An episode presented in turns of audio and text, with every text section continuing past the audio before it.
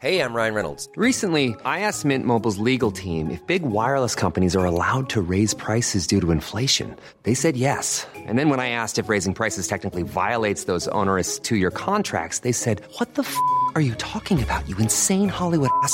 So to recap, we're cutting the price of Mint Unlimited from $30 a month to just $15 a month. Give it a try at mintmobile.com slash switch. $45 upfront for three months plus taxes and fees. Promo rate for new customers for limited time. Unlimited more than 40 gigabytes per month. Slows. Full terms at mintmobile.com. Bonjour à tous et bienvenue sur Positron, l'émission qui vous fait un zapping de bons plans tellement excellent que vous n'aurez plus jamais le temps de vous ennuyer.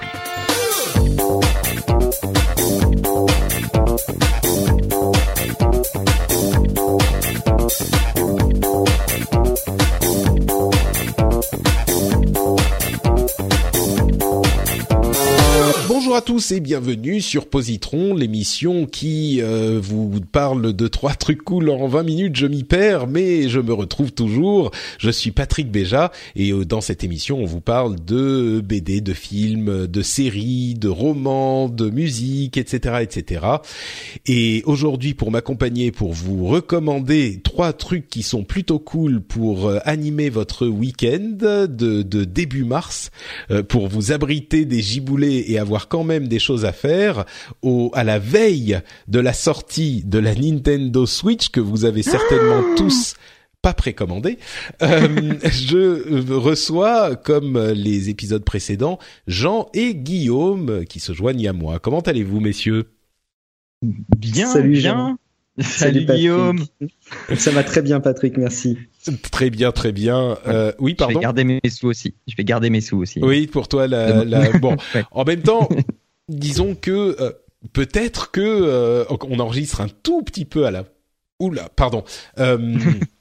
On enregistre un tout petit peu à l'avance. Peut-être que euh, quelques semaines euh, avant le lancement, il y a eu des nouveautés qui t'auront convaincu euh, de, de te lancer sur la Nintendo Switch, Jean, non? Toi qui, qui Oh, oh aime oui, jouer avec tes peut-être, enfants, oui. Patrick, peut-être, oui.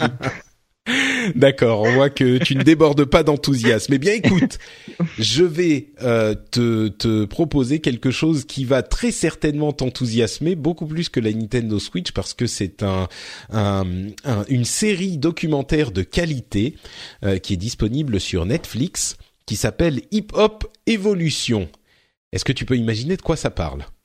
C'est une suite de Dance Dance Revolution. Presque. En fait, c'est une euh, une série de documentaires en quatre épisodes. Euh, je crois qu'il existe sous différents formats. Euh, il est il a été euh, publié pour la première fois en avril de l'année dernière, mais il est disponible sur Netflix depuis l'automne euh, 2016, si je ne m'abuse.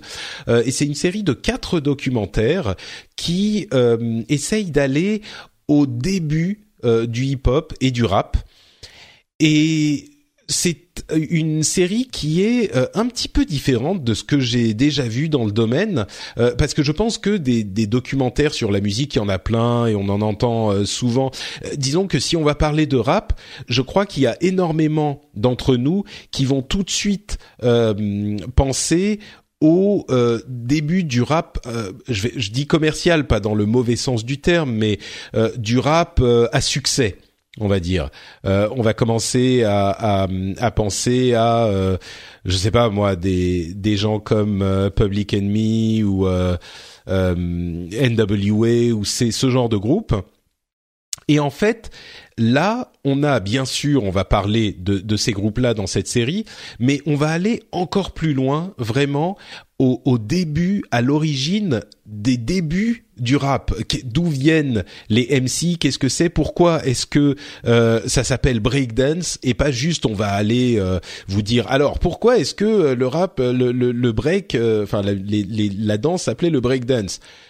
Vous c'est parce que on avait ceci et cela. Non, ils vous expliquent d'où c'est venu, comment ça a évolué, et ils disent et c'est pour ça que euh, on appelle les breakdancers, ben les breakdancers, c'est parce que ils utilisaient, euh, enfin je vais pas vous le vous le spoiler, mais on, on remonte vraiment au tout début, c'est-à-dire que euh, on parle de la réaction des communautés euh, euh, noires afro-américaines euh, new-yorkaises au disco, par exemple. C'était de là que ça venait à l'origine. On parle de DJ Cool Herc qui a débuté tout ça, euh, Africa Bombata, Grandmaster Flash, bien sûr, mais vraiment, on, on va au, au- aux, aux sources, on remonte vraiment aux sources euh, du hip-hop et, euh, et il, le, le, le euh, pardon, l'animateur euh, parle à tous ces gens-là qui étaient euh, aux origines. Donc, si comme moi vous appréciez le rap depuis, euh, bah là on parle vraiment d'un rap, euh, enfin d'un hip-hop qui était underground quoi. C'était les soirées euh, cool de, euh,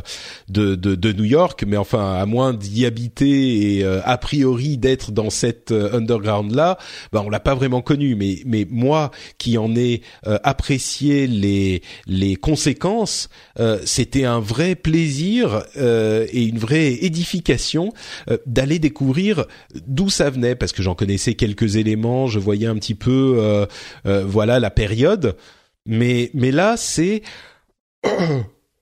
pardon, excusez-moi. Là, c'est vraiment une une mise en en, situation de tout ça. Donc, c'est une série qui est disponible sur Netflix. Je sais plus si je l'ai précisé. Je dirais que c'est pour les fans quand même, parce que si vous n'avez rien à faire du rap, ça sera peut-être pas. C'est pas qu'il y a beaucoup de rap dans le truc, il y a pas énormément de musique, mais bon, euh, si c'est un truc qui vous intéresse pas, l'origine du truc vous intéressera pas forcément. Mais euh, mais je pense que si vous avez déjà écouté un petit peu de rap dans votre vie, euh, ça pourra vous intriguer et vous apprendre des trucs euh, également. Donc euh, ça s'appelle Hip Hop Evolution. C'est en quatre épisodes de 40 ou 50 minutes euh, sur Netflix et je vous le recommande chaleureusement. Mais Euh, en, c'est peut-être en- pour les en- fans. en- en parlant de Netflix justement, est-ce que ça fait un bon complément à The Get Down? Eh ben écoute, moi j'avais vu le premier épisode de The Get Down, euh, donc la série de Baz Luhrmann, c'est ça, Euh, et, et j'avais pas vraiment apprécié. En fait, j'avais j'avais trouvé ça trop confus, euh, trop euh, euh, comment dire. euh, Je trouvais que je voyais pas où il voulait aller, où il voulait y Mhm. arriver. Et en voyant Hip Hop Evolution, je comprends qu'il a voulu faire en fait une sorte de de de, de dépiction artistique de ce qu'était cette époque. Et, et c'est pas, c'est une sorte de dépiction artistique fantasmée.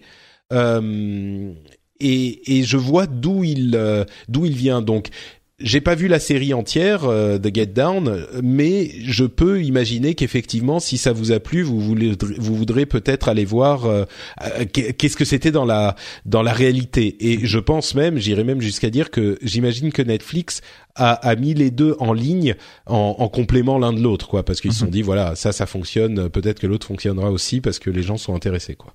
Mais du coup, maintenant que tu as vu le docu, est-ce que ça te donne envie d'aller voir euh, la suite de, de Get Down pour- Maintenant que tu as un œil neuf sur le truc. Pas vraiment en fait. Je me suis Non. fait chier avec le premier épisode de Get Down, j'avoue. Donc, euh, donc non, c'est pas vraiment mon truc. Euh, donc voilà, Hip Hop Evolution sur Netflix, c'est un documentaire plutôt pour les fans. Jean. Alors, Patrick, euh, je vais vous parler de, euh, de La Tortue Rouge. La Tortue Rouge, qui est un film d'animation qui est sorti euh, en 2016. Euh, un film d'animation de Michael Dudok DeWitt. Qui a qui a remporté le prix spécial un, un- un certain regard au, lors de- du dernier festival de Cannes. Euh, c'est généralement de- pas une bonne nouvelle ça pour Eh moi. bien, hein, mais... Eh bien justement, pour contrebalancer, euh, pour contrebalancer ça, euh, il faut savoir que c'est un film qui a été réalisé en collaboration avec les studios Ghibli. Et c'est les studios Ghibli, en la personne de Isao là- Takahata, Là, qui tu m'intéresses plus déjà. qui a- voilà, tu vois, qui ont contacté euh, DeWitt pour lui proposer la collaboration. Et euh, c'est- Takahata, ce c'est le tombeau des lucioles, non? Ouais, c'est ça, ouais. D'accord. ouais. Ce qui, ce qui ne s'est jamais fait chez Ghibli. Hein. Euh, Ils, ils- ils vont encore jamais à, l'étranger et encore moins démarcher à l'étranger. Euh, donc euh, voilà, donc ça déjà, ça intrigue. Donc la tortue rouge, en fait, c'est l'histoire d'un naufragé. Donc ça commence sur la mer euh, et euh, donc on a un homme euh, en, en- pleine mer. C'est la tempête. il, est- il peine à rejoindre sa barque qui s'est retournée, etc. Et donc il échoue sur une île comme n'importe quelle histoire de naufragé. Et euh, il va très vite euh, essayer bah, de foutre le camp. Il va essayer, de se construire un radeau. Et donc il va se rendre compte qu'il est sur une toute petite île euh, euh, en plein milieu de nulle part. Et donc il va se construire un radeau et il va essayer de s'en aller. Et son radeau euh, ne va pas tenir le choc. Il va en construire un, deux, trois. Et euh, il n'y arrive toujours pas. Et il va rencontrer la- une tortue rouge. Et, et, et, euh, pour des raisons que je n'expliquerai pas, il a un petit peu la haine contre cette tortue rouge et donc il va un petit peu se lâcher dessus. Euh, et euh, du coup, cette tortue, eh bien, elle va prendre la forme d'une femme. Et euh, à partir de là, euh, eh bien, on va suivre euh, sans vraiment que ce soit que ce soit fait de manière hyper visible. On va suivre le point de vue de cette tortue qui va faire état de ben, eh bien de toute la de toutes les étapes de la vie d'un homme, de de l'enfance à la mort. Alors pas forcément dans cet ordre-là, mais euh, par l'organisation de la vie de ce naufragé, par euh, les, relations qu'il va pouvoir tisser euh, avec cette femme apparue de nulle part. Eh bien, euh, on, on, on va comme ça euh, avoir un, un, un film qui est mais vraiment superbement animé.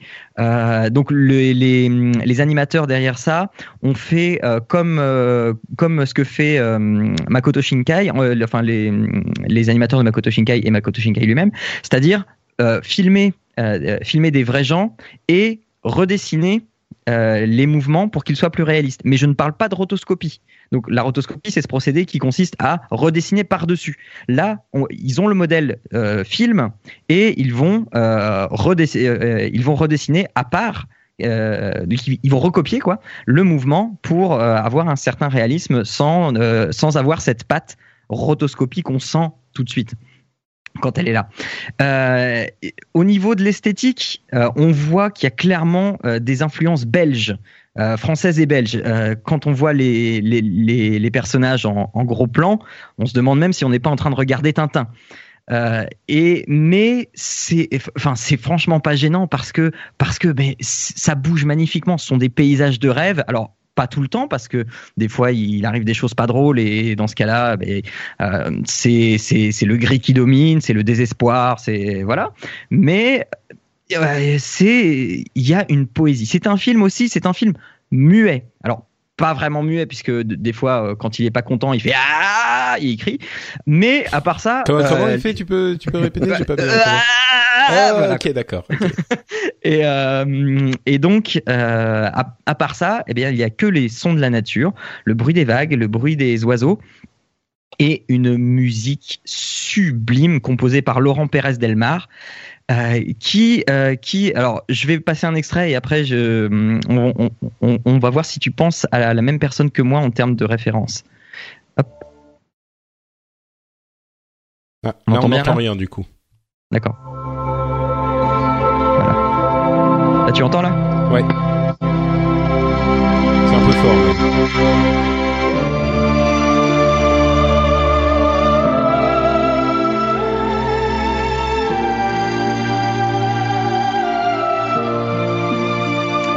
Alors, est-ce que ça te fait penser à quelque chose Euh, pas vraiment. Alors moi je, moi je trouvais qu'il y avait beaucoup beaucoup de consonances euh, de Austin Wintory, donc le celui qui a fait la, la BO de Journey et de Abzu. Euh, et je trouve que c'est pas mal référencé là-dedans. Alors je sais pas si c'est une vraie référence ou pas, mais du coup la musique elle prend vraiment part au film et euh, Pérez Delmar en fait a, s'est vraiment impliqué dans euh, dans le film parce que il ne s'est pas contenté de mettre la musique là où on lui a dit de la mettre. Euh, il euh, il il- il l'a mis à d'autres moments, genre quand Voilà. ça lui plaisait. ben oui, oui. Et euh, alors, il a respecté euh, du Dog DeWitt quand quand, euh, quand il lui a dit. Alors là, il faut surtout pas de musique. Là, euh, il faut entendre les bruits de la nature et que les bruits de la nature. Mais en dehors de ça, il a mis, il a placé des morceaux de musique là où de- du Dog DeWitt s'y attendait pas.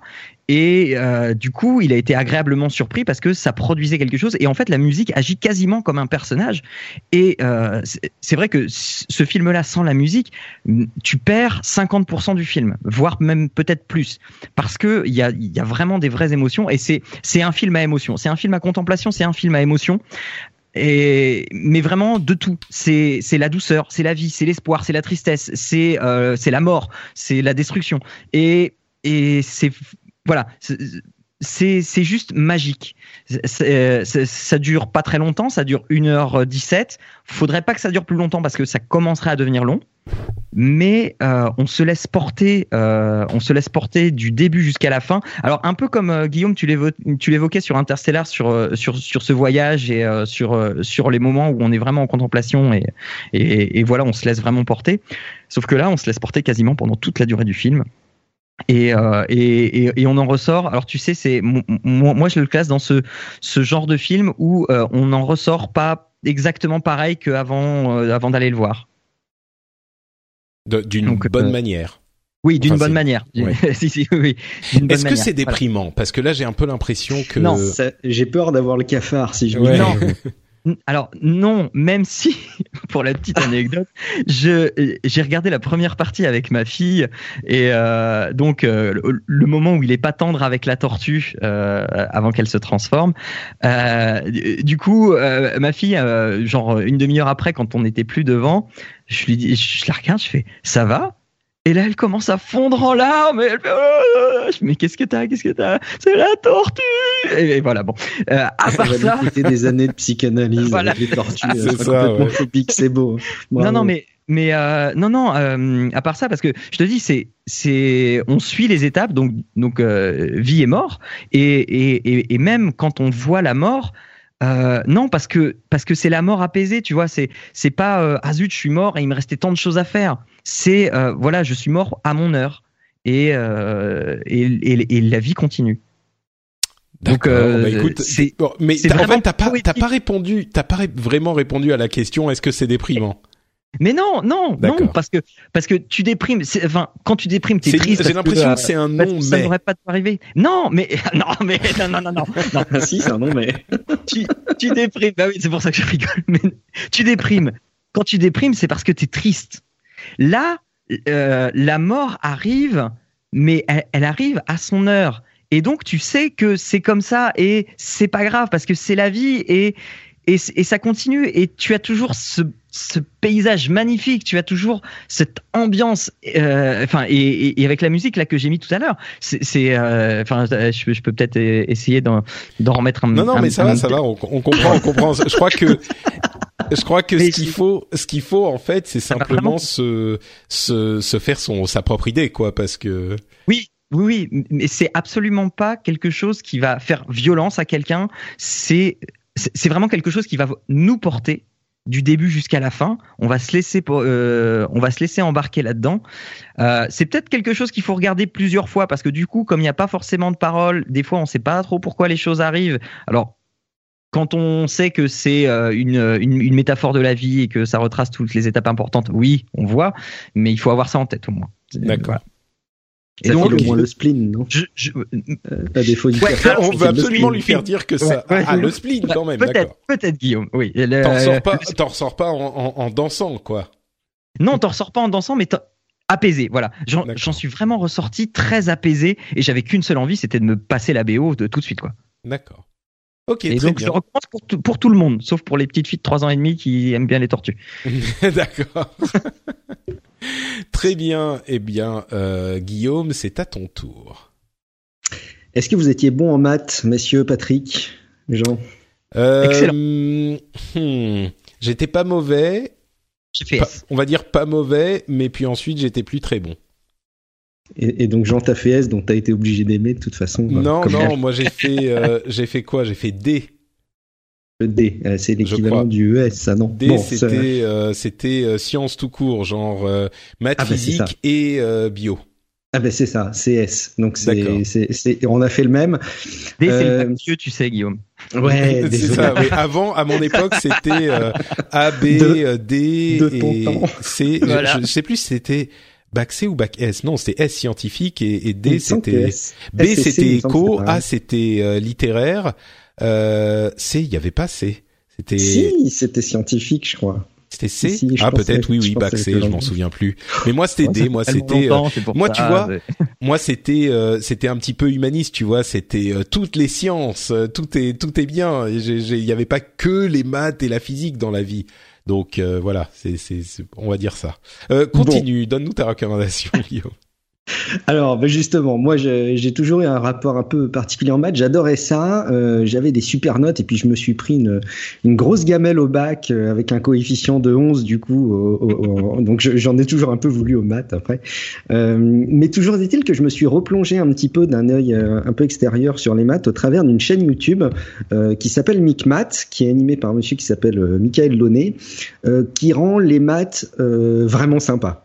Si vous aimez pas les maths, si vous êtes allergique, allez voir ce monsieur. Il va, euh, à mon avis, très très rapidement vous montrer les éléments qui font que les maths sont rigolos et euh, rigolotes et qu'il y a plein d'applications ludiques à y trouver, et y compris même pour les enfants. Euh, alors on va partir d'un certain âge quand même, mais allez jeter un coup d'œil à la chaîne, c'est vraiment captivant. Et du coup, ce monsieur a lancé a écrit un bouquin. Et je, tout simplement, je me suis plongé dans le bouquin. Euh, le titre exact, c'est le grand roman des maths euh, de la préhistoire à nos jours, et il fait une espèce de rétrospective historique de l'humanité sous l'angle des mathématiques. Et je me suis fait complètement happer par euh, par la façon dont il présente les choses. Euh, J'ai carrément euh, dévoré le, le, le bouquin. Euh, il reprend tout depuis le début, du côté euh, symétrique des biphases des hommes préhistoriques jusqu'à l'invention des nombres naturels, les différents théorèmes, alors les trucs qui vont peut-être donner des, des boutons à certains auditeurs, mais le théorème de, de Thalès, de Pythagore, comment c'est arrivé, etc. Et il met en scène tout ça euh, sous deux angles. Euh, D'une part sous l'angle historique, donc on voit les innovations mathématiques, et il met ça aussi sous l'angle euh, de ce que sont vraiment les maths. Alors c'est pas non plus philosophique, hein, ça reste très très accessible, mais jusqu'à la, la fin du livre. Et puis pour le coup, je peux me permettre pour une fois de raconter un petit peu la, la, la fin du livre. Il- il a- Spoiler c'est un des premiers romans où je vais, euh, de manière complètement décomplexée, euh, dire la fin. Mais il arrive quand même à se faire se poser la question de manière très magique et très subtile. Est-ce que les maths, c'est une invention de l'homme ou est-ce que euh, les maths existent en tant que telles et que l'homme ne fait que des découvertes dans l'univers des mathématiques? Et j'avoue que ça fait ben, un peu tourner la tête, quoi. C'est marrant, j'avais j'ai découvert il y a quelques jours à peine une chaîne qui s'appelle euh, PBS Infinite dont la deuxième ou troisième vidéo, c'est une chaîne YouTube, la deuxième ou troisième vidéo, c'est exactement cette question. Est-ce que les maths existent vraiment ou est-ce que c'est une invention? C'était fascinant. Mais ça, ça fait, euh, enfin moi, ça me fait complètement tourner la tête et euh, il y a des, des, des choses euh, qu'il enfin qu'il explique dedans euh, qui sont euh, qui sont ouais, qui donnent le tournis. Et par exemple un truc sans trop trop trop rentrer dans les détails et vraiment je, tapez-moi dessus si je rentre trop dans les détails, mais il, il existe un concept qui est euh, les nombres imaginaires. Donc en gros c'est des nombres par rapport à tout ce qu'on a appris euh, dans notre cursus euh, scolaire, eh ben, on nous explique qu'il y a un truc qu'on nous a appris depuis toujours qui est, qui est pas forcément vrai. Et si on admet que c'est faux, eh ben, on en déduit plein plein de choses. Alors, je vais, vais pas trop rentrer dans les détails, mais à partir de là, on arrive à se rendre compte qu'il y a des, des champs qu'on découvre qui sont, euh, euh, qui sont complètement insoupçonnés. Et ça, vraiment, ça donne la, à tourner la tête de savoir est-ce que les maths existent en tant que telles ou est-ce que c'est une pure invention de l'homme ou est-ce que les deux sont vrais. Enfin, voilà, ça, ça, ça laisse vraiment songeur. Euh, donc du coup vraiment un bouquin qui se dévore. Euh, N'allez surtout pas croire que c'est un bouquin chiant. J'oserais même dire que je le recommanderais à tout le monde presque sauf aux experts, parce que je pense que les vrais mathématiciens, les vraies euh, personnes qui connaissent tous ces éléments-là vont peut-être s'ennuyer un peu, même si tout ça est très bien raconté et très ludique. Mais finalement, c'est une manière d'apporter les maths euh, à euh, ben, les personnes pour qui il y a éventuellement une aversion. On a tous entendu autour de nous quelqu'un qui dit oh j'ai jamais rien compris aux maths, j'ai pas du tout la bosse des maths. Et ben du coup, c'est peut-être un bouquin à leur recommander parce qu'il y a une manière très très très ludique de voir tout ça et même d'y réfléchir et de faire participer tout le monde autour des mathématiques.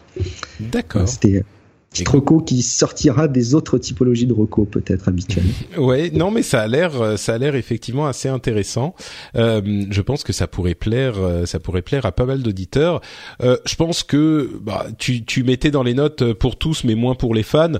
Bah, je crois qu'on peut dire pour tous. Hein. Les gens qui qui sont euh, hyper spécialistes des maths, je pense qu'ils ont quand même assez l'habitude de voir des des ouvrages de vulgarisation euh, pour savoir à quoi s'attendre. Si... Ouais, oui, oui oui, Et puis ils vont, ils vont peut-être revoir les choses sous un aspect historique qui est quand même très très bien écrit. Hein. Encore une mmh. fois, c'est hyper compréhensible. Il n'y a pas de formule à comprendre dedans pour pour appréhender les mathématiques.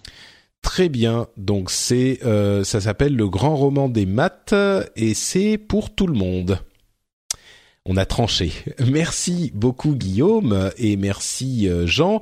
Je rappelle euh, ce dont on vous a parlé aujourd'hui. Il y avait Hip Hop Evolution, un documentaire Netflix plutôt pour les fans, La Tortue Rouge, un film d'animation pour tous et le grand roman des maths de Michael Launay pour tout le monde.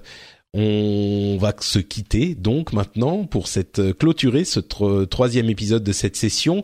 Mais avant ça, bien sûr, euh, si vous voulez tenir les deux longues semaines qui nous séparent du prochain épisode, on va vous proposer d'aller voir ce que font nos co-animateurs quand ils ne sont pas dans Positron, à commencer par euh, Jean. Allez, on change un peu.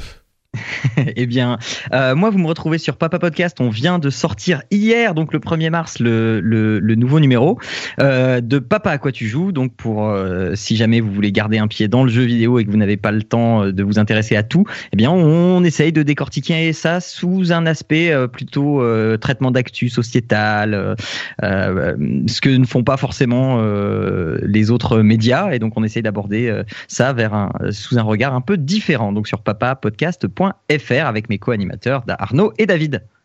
Merci Jean, Guillaume.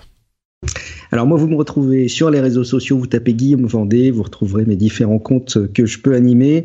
Et au niveau des podcasts, je vais, contrairement aux deux précédentes sessions, il y a 15 jours et un mois, vous recommander d'autres podcasts que, dans lesquels vous pouvez me retrouver, notamment Tech Café, où on parle de la tech, de ses usages, et de, dans Relife, qui est un, podcast qu'on a relancé. Il succède à Nip Life, qui était dans l'univers de, de, de Nipcast. Donc ceux qui connaissent Niptech seront pas totalement en terrain euh, inconnu, euh, où on parle de life hacking, de bien-être, de développement personnel. On a relancé Nip Live depuis euh, quelques numéros maintenant. Très bien, merci beaucoup à toi. Pour ma part, c'est Note Patrick sur euh, Twitter et sur Facebook. Et vous pouvez retrouver cette émission et bien d'autres encore. D'autres encore, il n'y a pas de liaison là où il n'y a pas de S. bien d'autres encore, euh, mais si, d'autres émissions, donc c'est un S. Bien d'autres encore, j'avais raison la première fois. Ouais, j'en mettrais. Hein. oui, oui, n'est-ce pas? Sur FrenchSpin.fr, des émissions comme le Rendez-vous Tech ou le Rendez-vous Jeu au hasard où on vous parle de tech et de jeux. Mais oui, bravo, vous avez trouvé tout seul.